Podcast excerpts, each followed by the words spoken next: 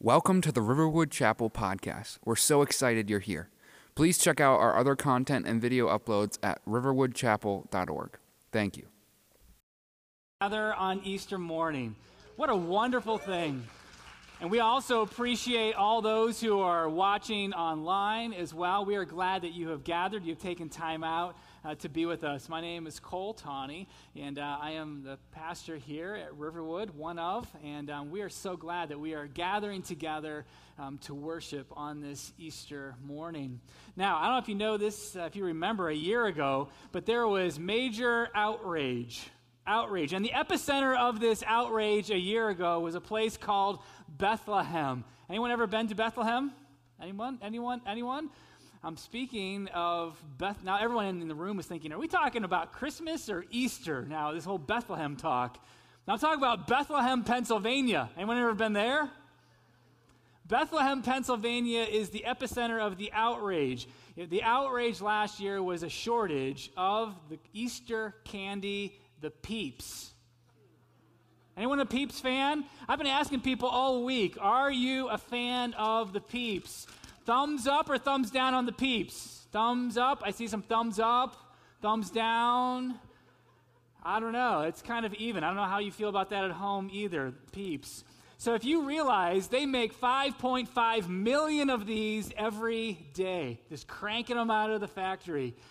Research also says that they realize that only one third of these actually is eaten.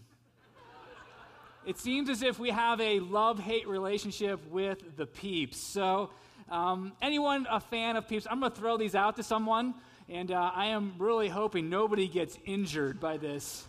That would be like like the bad story uh, at like you go to Christmas, Easter lunch. Like, what happened to you? Uh, uh, the pastor threw peeps at me.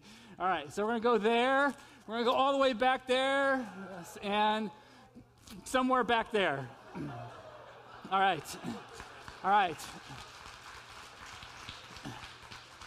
Hopefully, those fell upon the two thirds that will actually um, eat them. Well, peeps are just a small example of really what kind of what this last year has been about. This last year of of all the things that we think that are going to happen, all the things that we have confidence in, just like Easter candy, it seems like this last year, all of those things have been stripped away and have been taken from us. This, this week, I've been asking people, what are those things that we have felt the most in this last year? And here's a, a, simple list. Let's kind of go down some memory lane here. The first one is our confidence and our hope. We placed a lot of it in our health, and it seems as if it could be taken from us very easily. And we were reminded of that in a very real way. I mean, who would have ever imagined that we would be sitting here a year and thinking that 3 million people would have passed away from COVID 19? Who would have imagined that it would have made its way all the way to our own neighborhoods? Maybe even to our own families as many people probably in this room who, who wrestled with COVID, maybe even people who you know wrestled with COVID.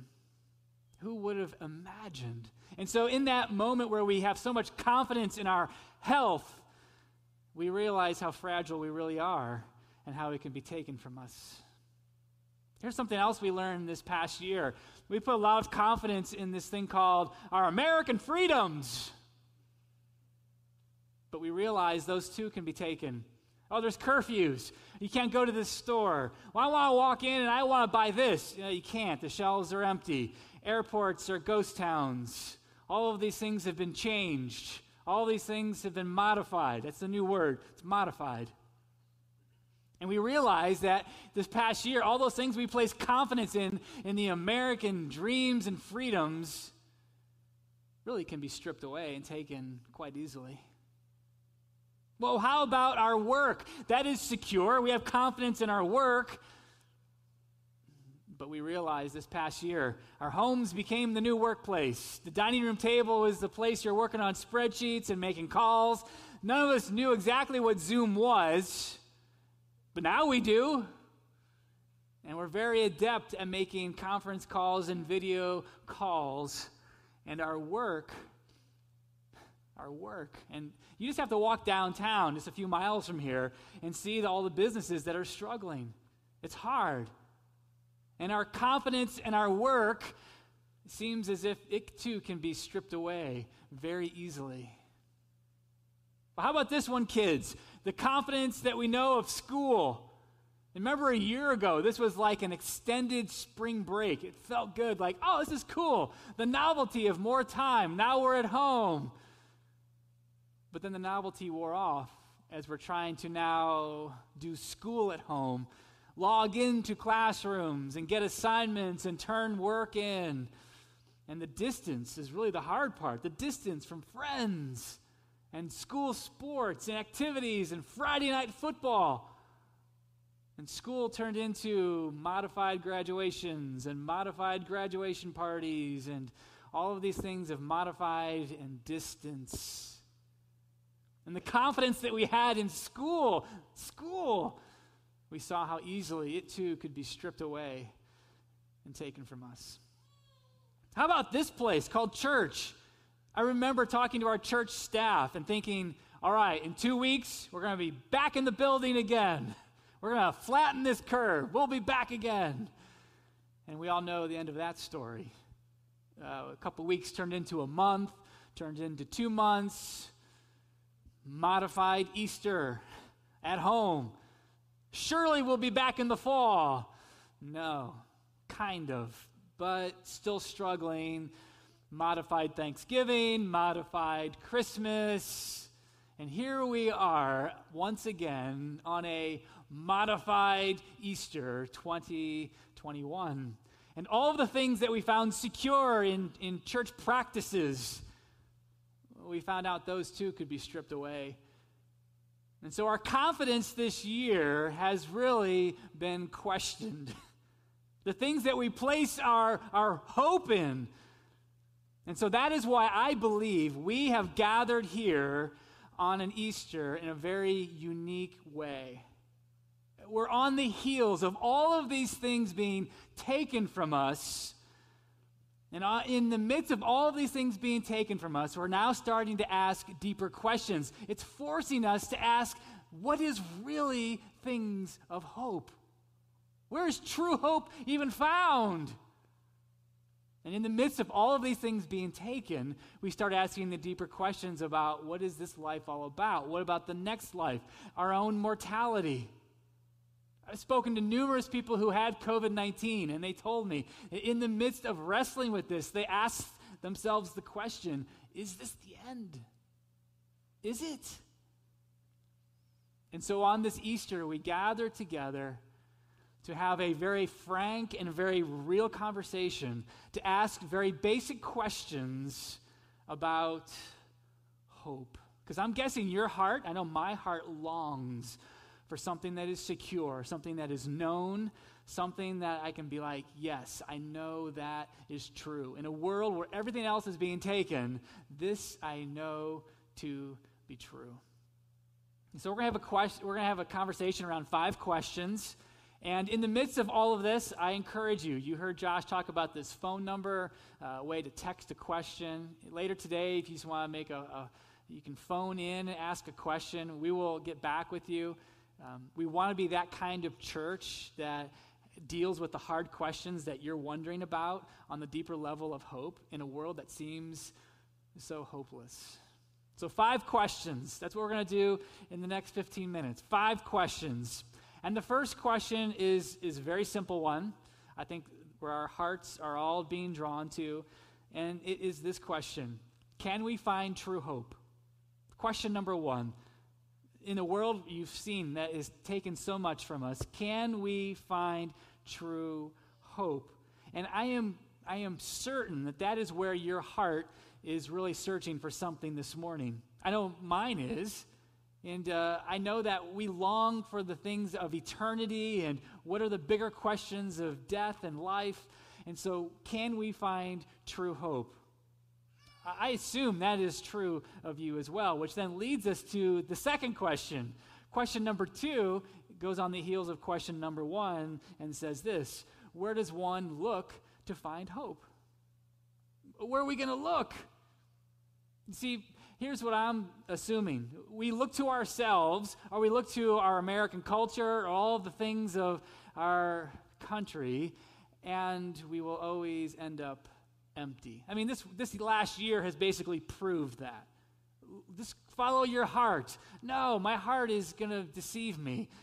I need something outside of myself. I need something outside of culture. I need something outside that's going to speak something of truth. And so this morning, I am going to give you a resource where I think we should look for something to help us in this question of finding true hope. And it is this the Bible, the scriptures. The Bible, the scriptures. Now you're saying, well, why are we going to assume this is true? What about other holy books, other writings? If you have more questions about this being a source of truth, text your questions in. We, I'd love to interact with you on that. There's lots of great conversation around there. But let me tell you this there is no single book in history that has withstood the kind of veracity and also the proof and the texting and all of the kinds of things that the fragments. I mean, if you look at all of the things over time, uh, popular writings, other holy books. This book is very unique. There's an interesting story of how we even got it and how we search it, and it is still even true today. And so that's where I'm assuming that we're looking for true hope, and I am leaning into this as the source that we're going to check and see what does it actually say. Okay, so question number 2 is where do we look for hope? I'm saying let's look to the Bible. You might disagree with that, but let's just assume that there is something here to be heard. Let's put that off to the side. Let's, let's assume that there's something that is that we need to hear. The next question, question three, comes on the heels of question two, and, and basically the question is this: What does the Bible say about hope? What is the answer? If we're looking for something secure, what is the, the narrative? What, what is the story? Well, the story goes like this. I'm guessing some of you probably even know how the story starts. The, the first words of the Bible are what? In the beginning, God. All right, there's the beginning. From the very beginning, God always was. And He created a perfect world. Well, mankind gets into that mix, and eventually man has his own opinions and wants to go his own way. And so the narrative of this book is that humans are now broken and in pain. It's right here that we're broken in pain, and there's a huge, huge problem that we face. The problem is our own sinfulness. I feel it in my own life. I'm guessing you do as well. You choose to do the things that you don't want to do, but you're drawn to something. You're just drawn to doing things that are unhealthy. All of us are. See, the Bible tells us that's the narrative of humanity. We're broken, in pain, and sinful. And the next thing that comes on the heels of that is that we live in a broken and painful world. This last year has, has basically told us that that we have lived the brokenness of global pandemic. And so in this broken world, we then live as broken people. All right, now what's the story? Well, the story says that God, in the midst of broken people, wants to love them anyways. He walks with them, He watches over them. And you read the Old Testament, and it is the story of people who are unfaithful to God, yet He is faithful to them all through time, through the Old Testament, the kings, the judges, the prophets, all of that is the narrative. That's the story. Will you follow after this God who loves you? He loves you perfectly, and you are imperfect. All right, we then get to the end of the Old Testament, and we get to people like Jeremiah, and he says this. It's very interesting. Notice what he says. He says, For I know the plans I have for you, declares the Lord plans for welfare and not for evil, and to give you a future and uh, notice what Jeremiah says. Here's the word. Let's say it together. Hope. What's he talking about? A future, okay, we can see, but a hope? It seems like all the kingdoms were being destroyed. What's he talking about? This hope. There's actually going to be a hope that is coming? Yes, there would be. And so we then ask the fourth question The fourth question is this What is this hope? All right, we're looking for hope, we're looking to this source, and now we're asking the question what is the hope that is found in these scriptures that Jeremiah is speaking of? Well, you then start opening up to the New Testament and you start reading, and you're saying that the, the hope that, that is going to be found is not in political systems or in the treasures of this earth. Come on, we all know the story of that. All those things are hopeless. But the story of the Bible is that there is going to be a hope found in a person. And so we start reading into the New Testament and we come across some things that are very interesting. There is a person who enters into the scene. His name is Jesus Christ, and he is unlike any other person that has gone before. And we can go back to his birth, miraculous. He is someone who taught with authority. He's someone who performed miracles. He turned water into wine those kinds of things. And then you start reading more of the gospel stories, and you read, oh, man, he's doing things that no one has ever done before. I give you an example. There was a moment where he had heard a few towns away that his good friend Lazarus had passed away. And so he travels there and he finds it true. His friend had passed away. And in that moment, he does something incredible. He brings his friend Lazarus back to life again. And in the midst of the Gospel of John, notice the words that are recorded. It says this He says, Jesus said this He says, I am the resurrection and the life. Whoever believes in me, though he die, yet shall he live. And everyone who lives and believes in me shall never die what did Jesus mean by this? Not only would he perform a, a resurrection on his friend, but notice what he says. He says, I am the resurrection. And what he's speaking about is there's something bigger that is coming, something that is going to bring life, something that's going to be dead and going to bring life. There's going to be resurrection that is going to be something you've never experienced before as you keep reading in the New Testament, what, it, what happens? Well, the story continues that Jesus, this teacher, this healer, he eventually now is riding in on a colt into Jerusalem during Passover. Okay.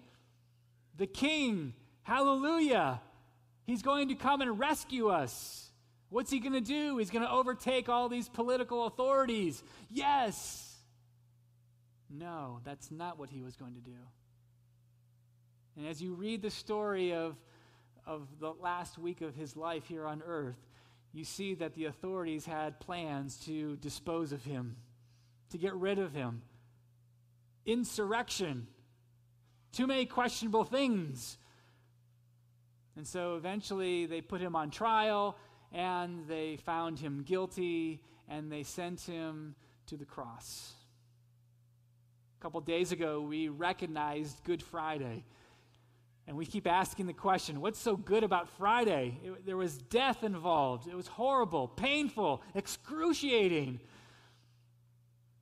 But it's part of the plan, God's plan of hope. There had to be death, the shedding of blood, the brokenness of his body. You see, Jesus would come to give his life. This is part of the plan, God's plan. He would give his life to pay the penalty for our greatest problem. Our greatest problem is sin and brokenness and pain. And now there is an answer, and it's found in the death of Jesus Christ. All right, he died, and the Roman authorities were happy. Yay, we got rid of him. The Jewish authorities, wash their hands of him. We don't have to deal with him anymore. But we know the rest of the story. See, you follow the gospel stories, and the Bible clearly teaches that the grave would not be the end of that story. Jesus was not an average, ordinary man who then died, he was fully God and fully man, and he rose from the grave. Every gospel writer, Matthew the tax collector, Mark the evangelist, Luke the physician, John the fisherman, they all attested to the same story that he rose. Notice the words that Mark would say. He would say this When the Sabbath was past, Mary Magdalene, Mary the mother of James, and Salome bought spices so that they might go and anoint him. And very early on, the first day of the week, when the sun had risen, they went to the tomb. And they were saying to one another, Who will roll away the stone from us, from the entrance of the tomb? And looking up, they saw that the stone had been rolled back, and it was very large. And entering the tomb, they saw a young man sitting on the right side, dressed in a white robe, and they were alarmed. And he said to them, do not be alarmed. You seek Jesus of Nazareth, who was crucified. He has risen. He is not here. And see the place where they had laid him. Jesus Christ rose from the grave. Why?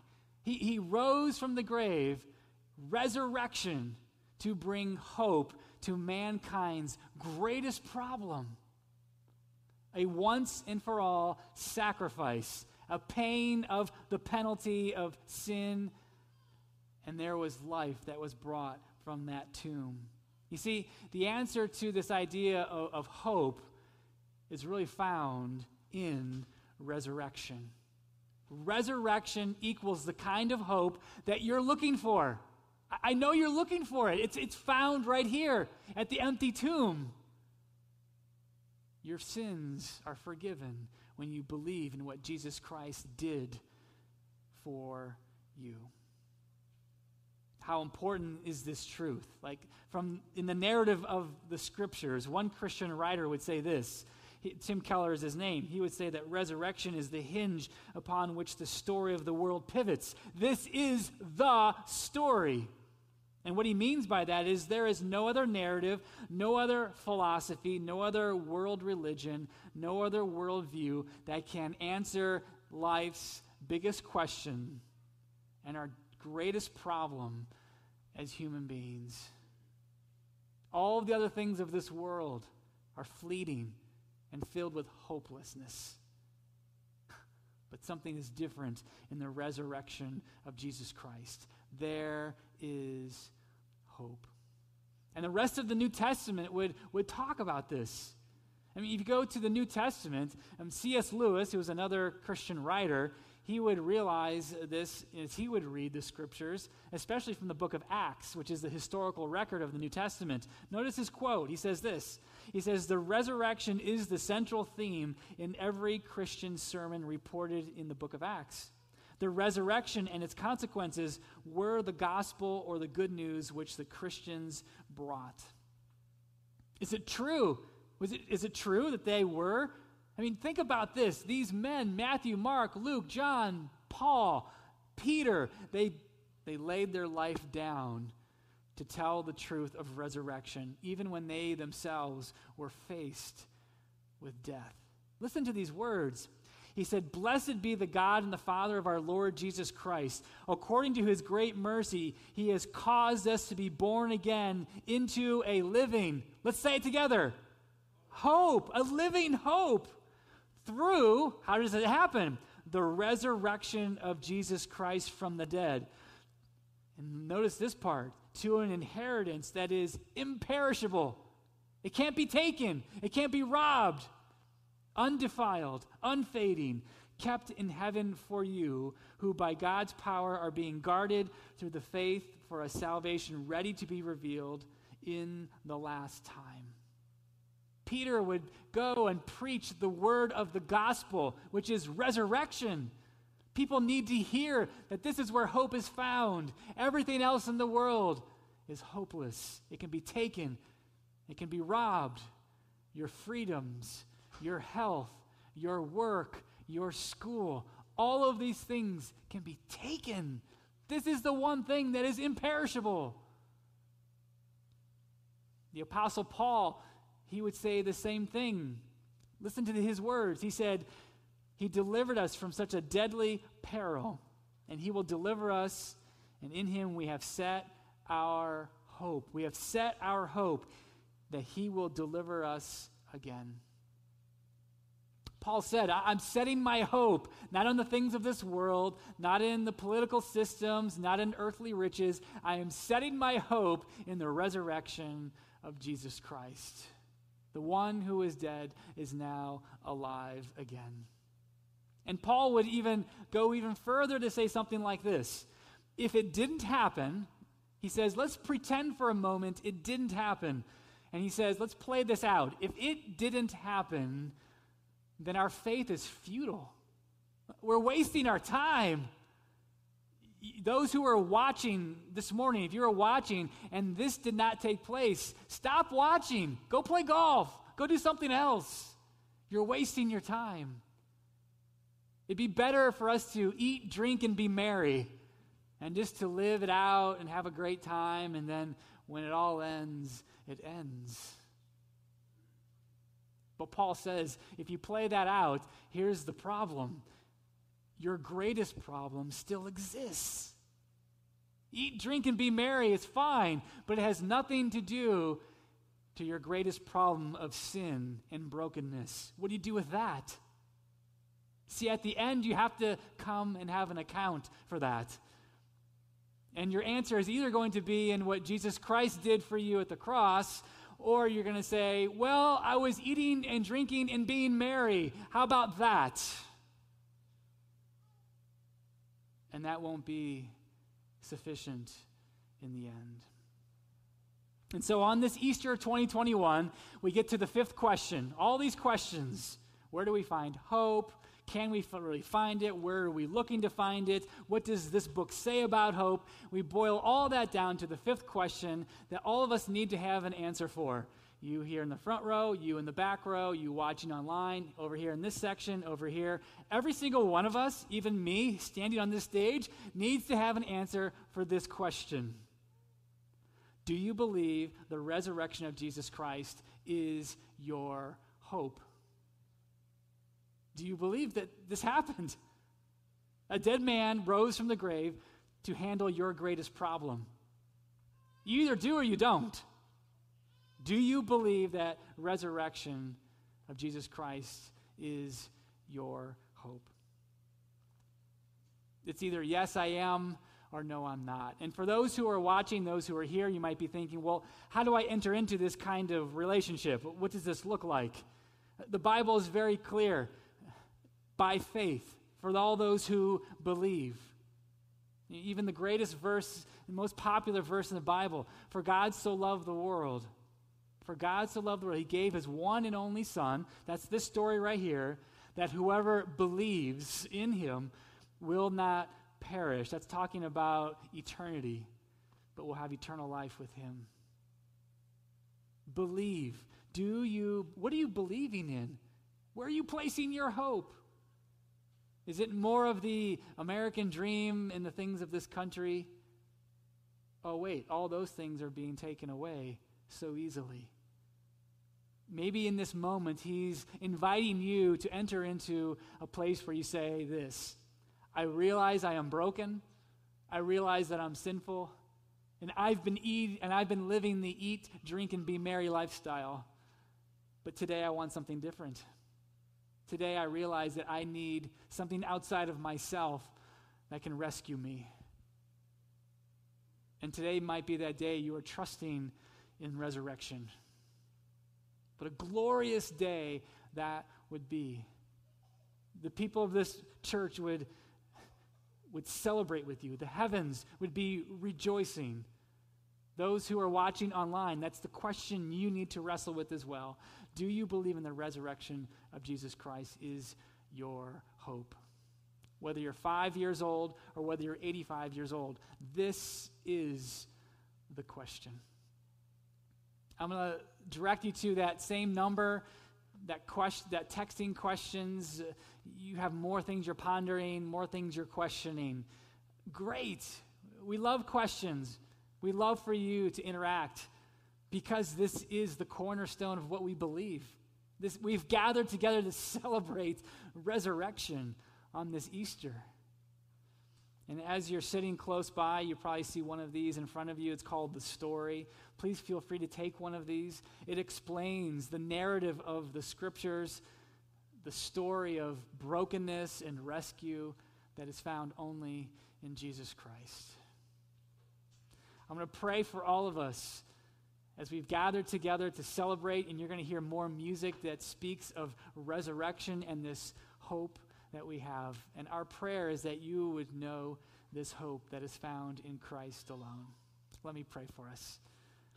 Dear God, we thank you so much for bringing us here on this Easter.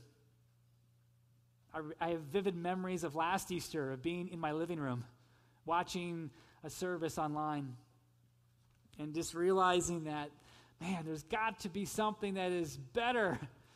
And so we're grateful that we can at least be with other people and, and even have the technology to have people joining us. And we want to make great uh, the resurrection of your Son, Jesus Christ, in this moment. And I realize that in a room filled with people, there are people who are still wrestling with question number five, thinking, I'm not quite sure.